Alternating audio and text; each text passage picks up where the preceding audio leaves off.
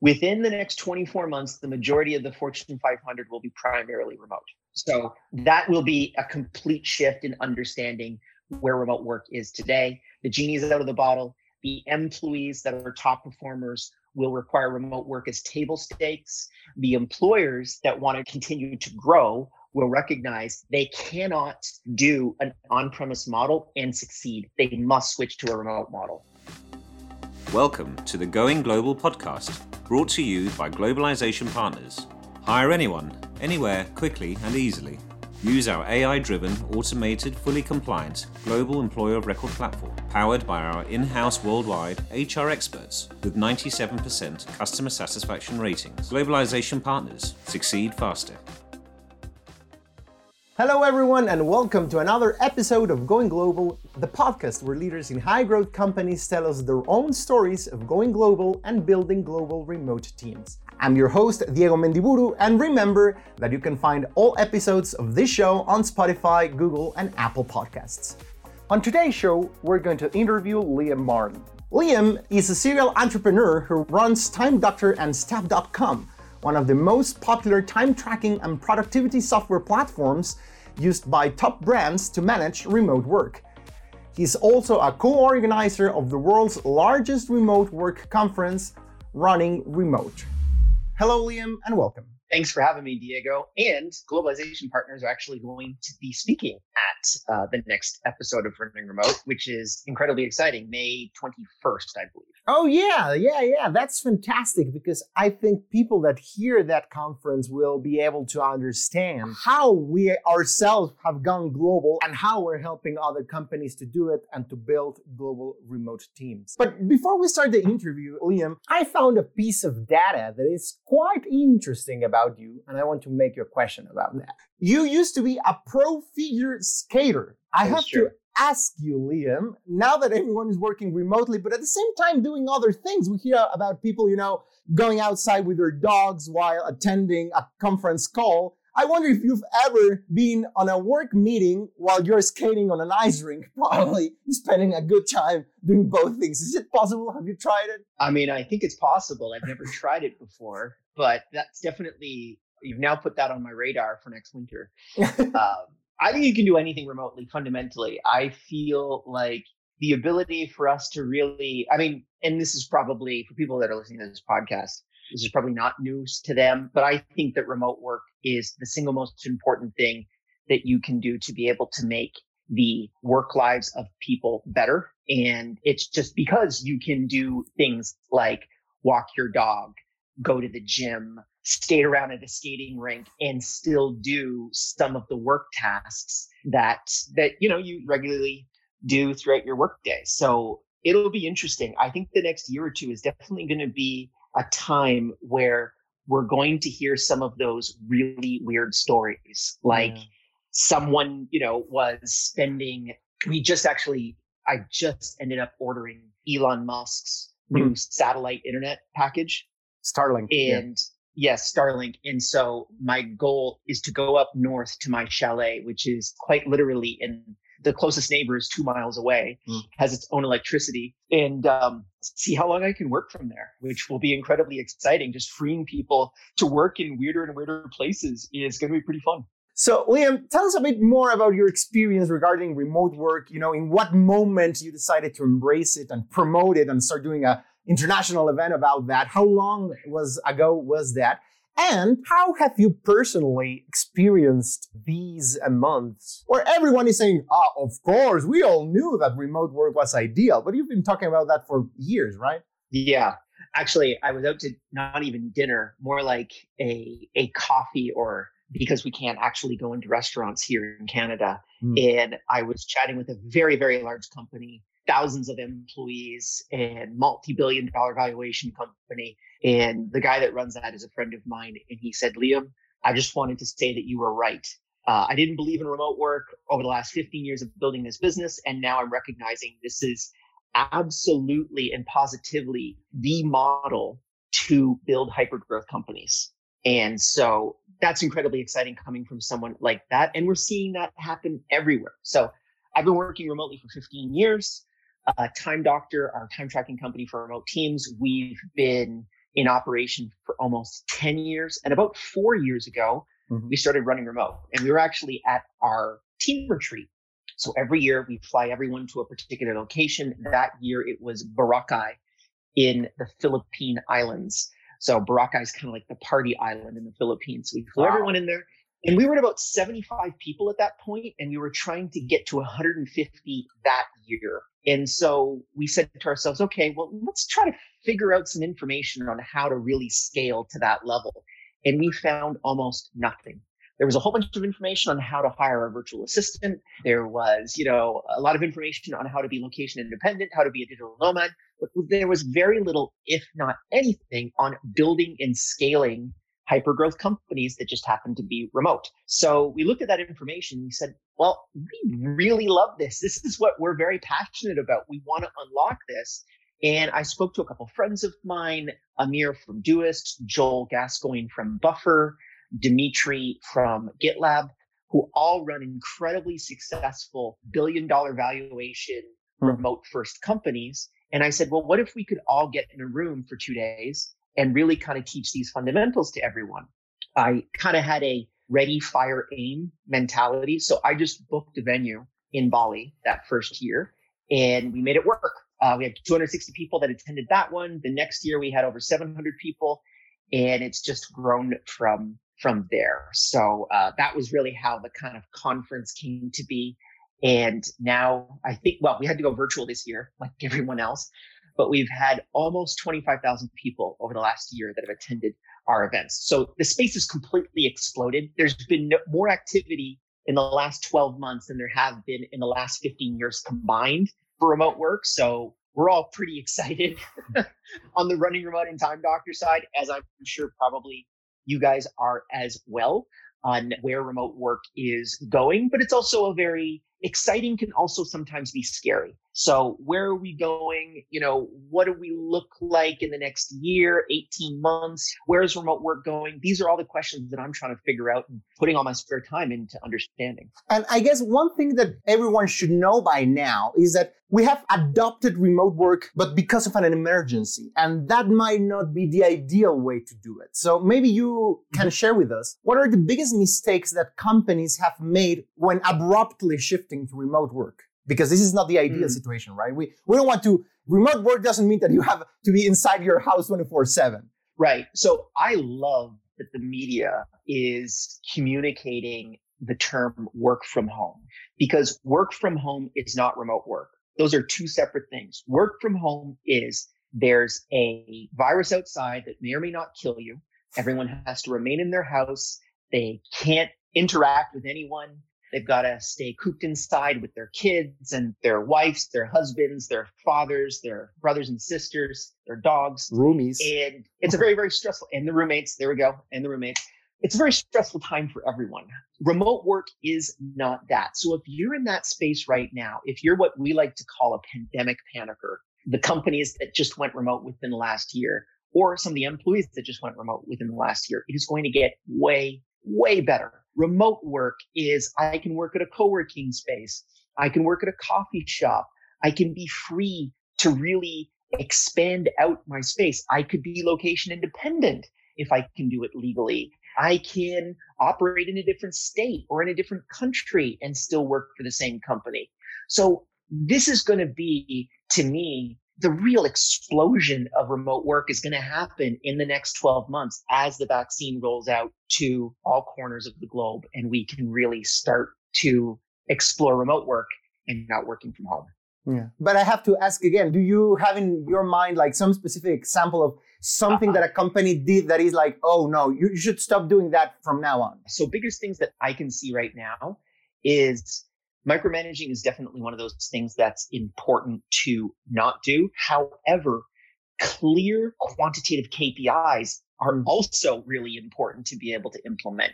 You'd be surprised how many large corporate companies have no clear KPIs for their employees. So inside of what we like to call remote first organizations, meaning companies that hire remote first, as opposed to on premise companies that are all inside of an office, every single employee inside of our company has a clear quantitative KPI that they must reach. Doesn't matter what it is, but it must be measurable and it must be longitudinal. So how many days between a job spec and a hire, as an example, is the one that all of our HR department follow.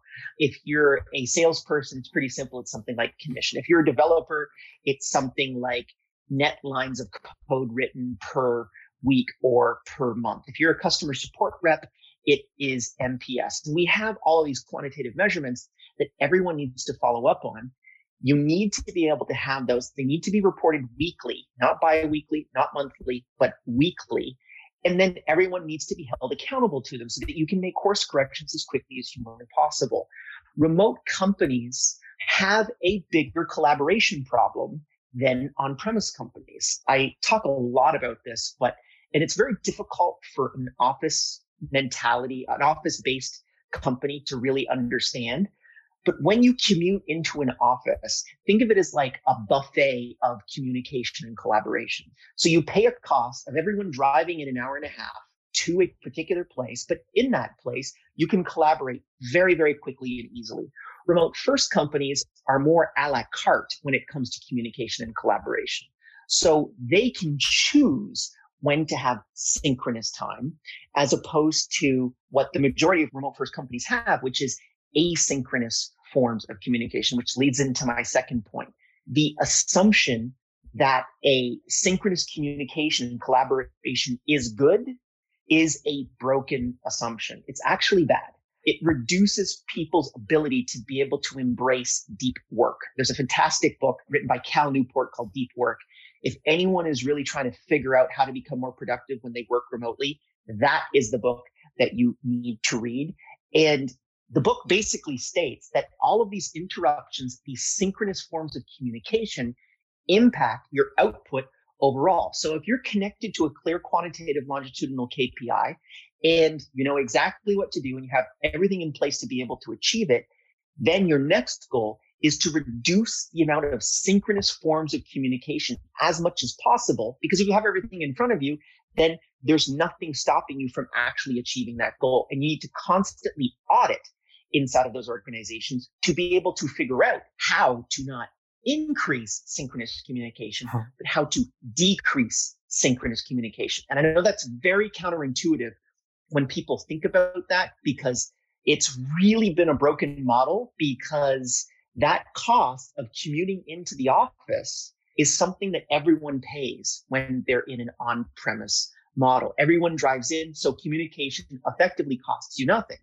But for remote first companies, every time you meet, it costs you something. So therefore, if you can reduce that as much as possible, you're going to become a lot more successful. And most of the hypergrowth companies that I've encountered that are remote first have all implemented an asynchronous communication model in order to perform to the levels that they're currently performing at now. I'll give you a perfect example actually. Coinbase is, I believe they just IPO'd this week. They're IPO'd at $113 billion. They are the largest IPO for 2021, or will be the largest IPO of 2021. And for the first time in the history of the SEC, they're allowed to state that their headquarters is from hmm. nowhere. Wow. Within the next five to 10 years, all hypergrowth companies will be remote. You will not be able to build a company that is in a hyper growth state if it is not remote. And this is the thing that it's not a nice to have anymore. It's table stakes. So you have to understand how to manage those companies effectively. And the biggest thing that I see is a lack of understanding of how asynchronous communication and processes work. Now, the challenge is that according to some surveys that have been published lately, I think about the Buffer remote work survey of this year, they find that employees are saying that they feel that they are working more and having more meetings. So how can companies better help them to unplug? Maybe you just answered that with the KPIs thing. I don't know. What's your thought about that? So it's true, they are working more, but if you tunnel into that data a little bit more, it's somewhat counterintuitive. So Time Doctor, as an example, we're the largest time tracking tool for remote teams in the industry. So we study this all the time. And you are correct. There is more time between when you start work and you end work. However, there are a lot of distractions throughout that workday, which is counted towards work. I'll give you a perfect example. What do you think the average workday time on computer for someone who works at a computer? What do you think that is? Wow, like working from home? Working from home. Wow, that's a great question. I mean, depending on, on the position, you could have a lot of meetings. Some people are having like five, six meetings a day. So, I mean, minimum six hours a day. The average is two hours and 36 minutes. Wow. That's the amount of time that people spend on their computer, active on their computer. A lot of that other mm. time is spent on, you know, their phone. It's spent on the in between states between mm. Preparing for work and actually doing work and what Cal Newport states as deep work. So our philosophy is you can actually get an entire day's workday done quite literally from nine to 12. If you could put in three solid hours of work, you're already way ahead of the average in terms of work productivity. But the problem is that I start working for 15 minutes and then someone pings me on Slack or I work for another 20 minutes and then someone says, Hey, can you jump into this Zoom call? And it's a constant state of distractions throughout your workday. We have something that we're currently experimenting with right now, which a couple other remote first companies have done, which is no meeting Wednesdays. So no one is allowed to interact with Zoom or any type of other video conferencing tool, no form of synchronous communication, at least on Wednesdays. So we can lock that down and get some deep work accomplished. As again, as I said, the goal is not to necessarily get rid of synchronous work, but the goal is to be able to constantly audit where you're spending your time synchronously and trying to reduce that. So could I turn a one hour meeting into a 20 minute meeting? Do I get pulled into a meeting without it being booked? As an example, what's the context of this meeting? Why am I here? Do I need to be here? We have another rule, which is if you don't think the meeting is useful, you can leave it and you don't need to provide any explanation as to hmm. why you're leaving. You can just walk away because we want everyone to focus back on that deep work because that's the differentiator between regular growth or, you know, unsuccessful growth and hypergrowth companies at least in the remote work world.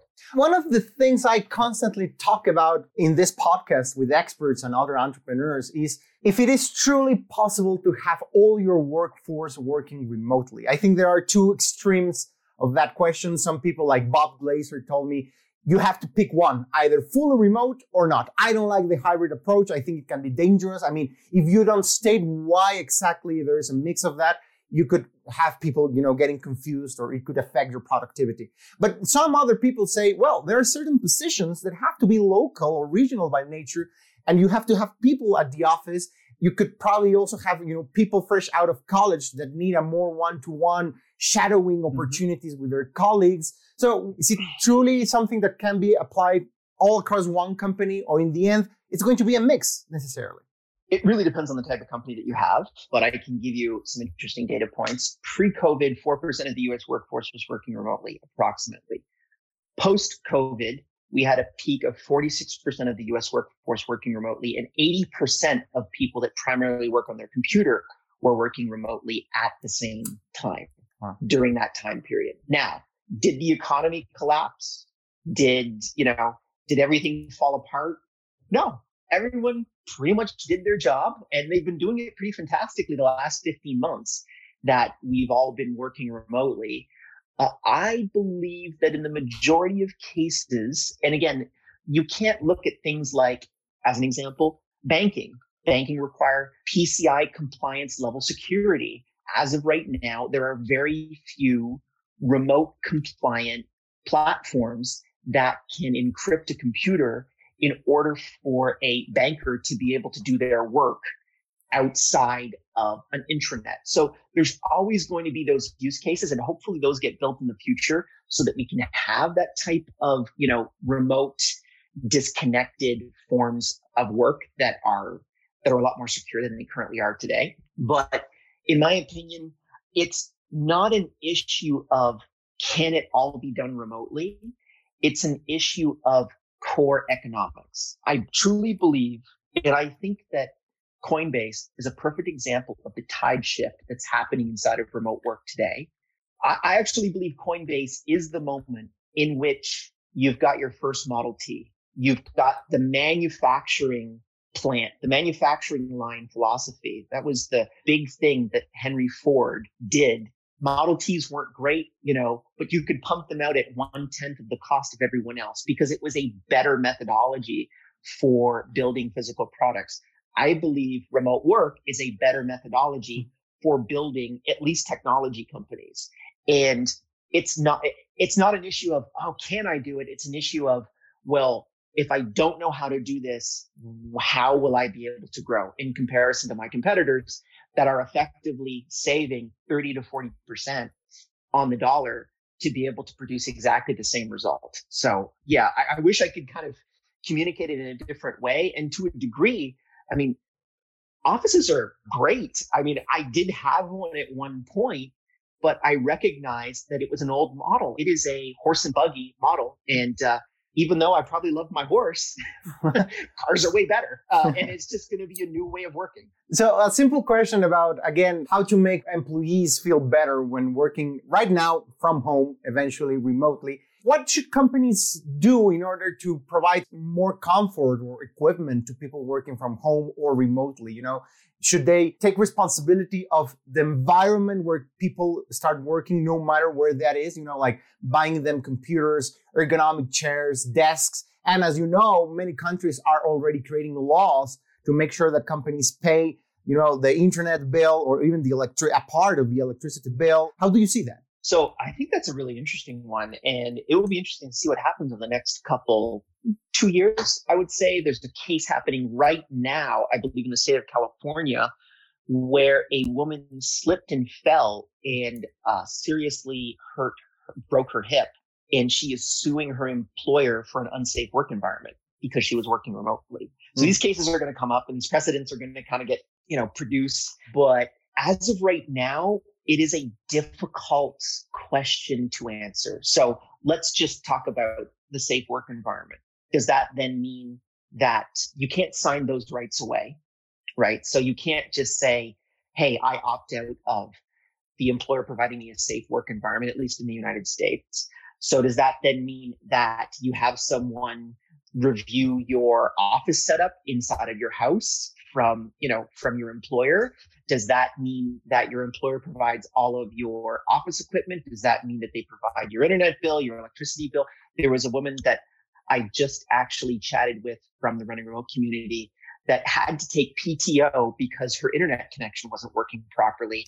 And her employer basically said, well, either find another internet connection or you have to take a day off those examples are really, you know, bad examples of remote work. And you need to be able to make sure that you can adapt to those types of situations.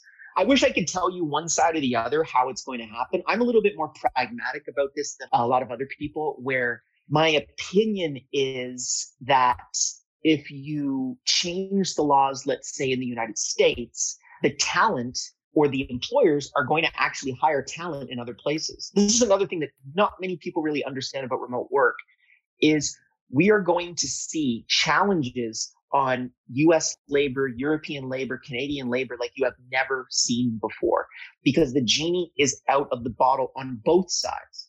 The employee now has more freedom than ever before. And if you're really, really good at your job, you are going to excel and make way more money than anyone else. But the employer can now hire from anywhere, particularly Fortune 500, Fortune 100 companies that just didn't have that capability a year ago. Now they're recognizing, wow, I can hire people wherever on planet Earth.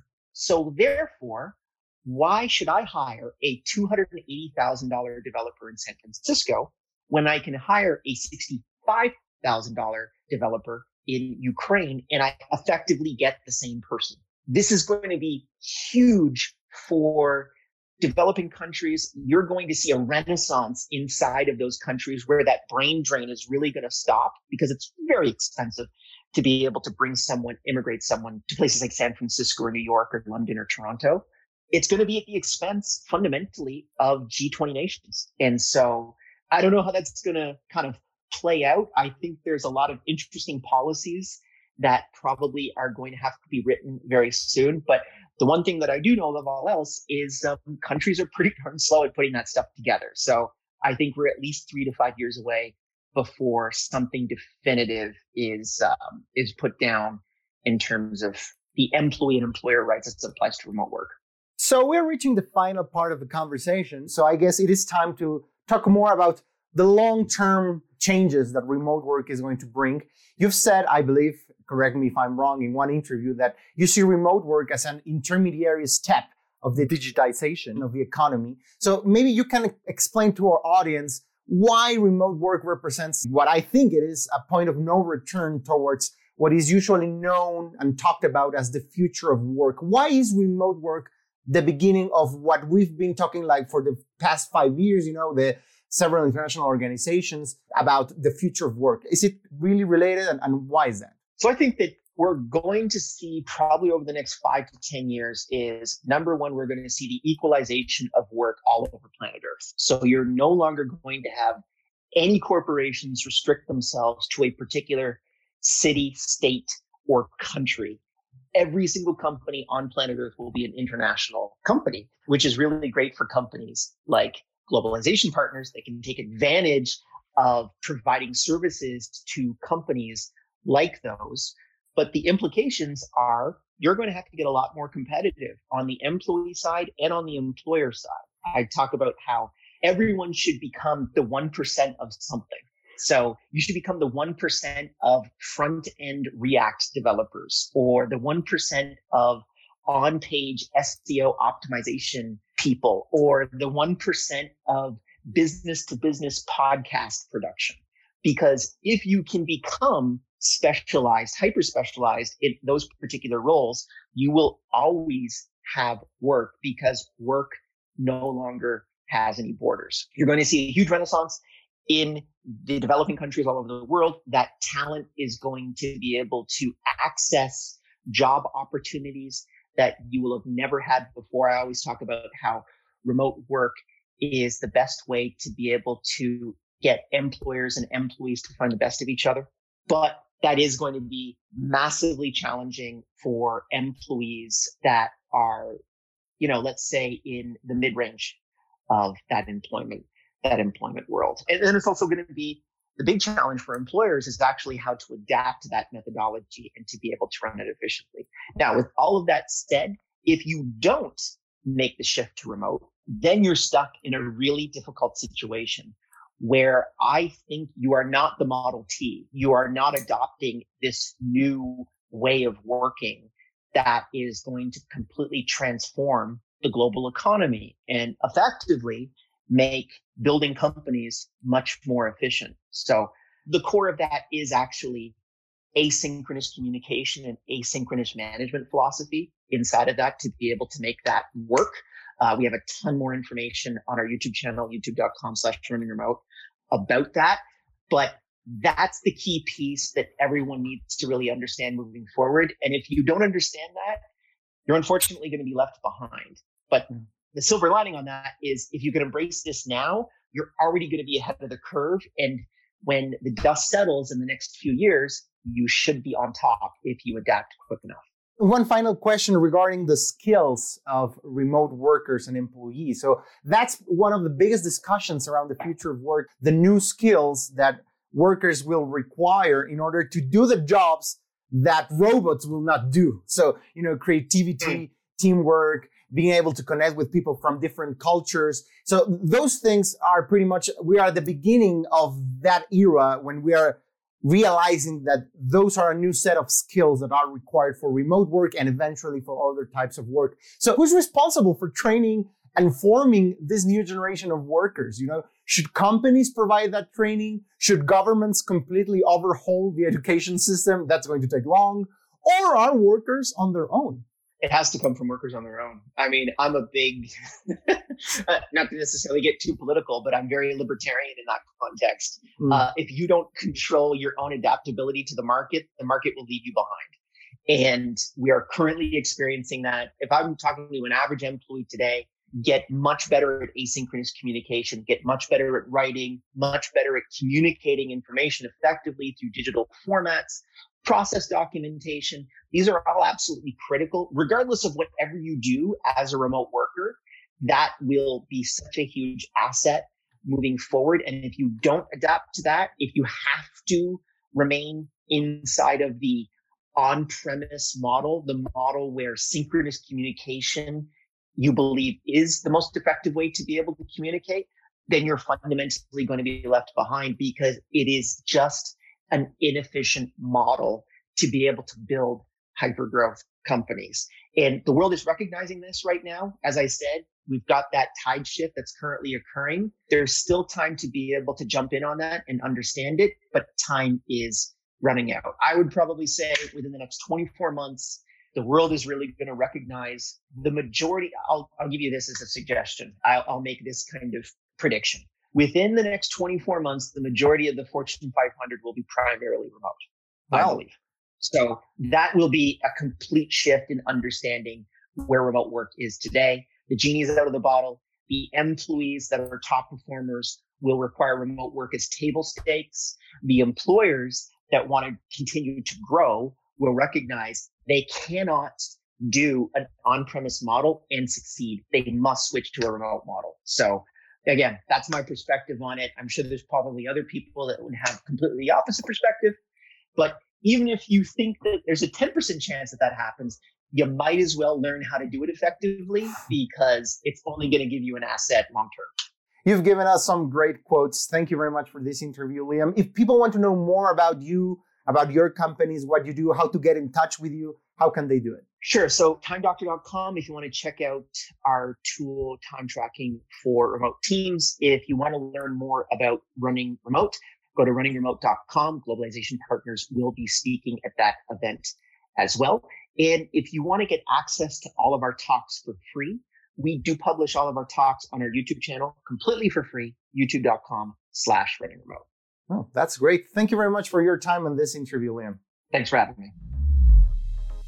And that's it. This is the end of our show. I hope you enjoyed today's episode. Remember that you can find all past episodes on Spotify, Google, and Apple Podcasts. If you are planning to hire a new global team member, remember that Globalization Partners makes it easy to onboard international talent in a matter of days. Go to globalization-partners.com to get started. This is Going Global, presented by Globalization Partners.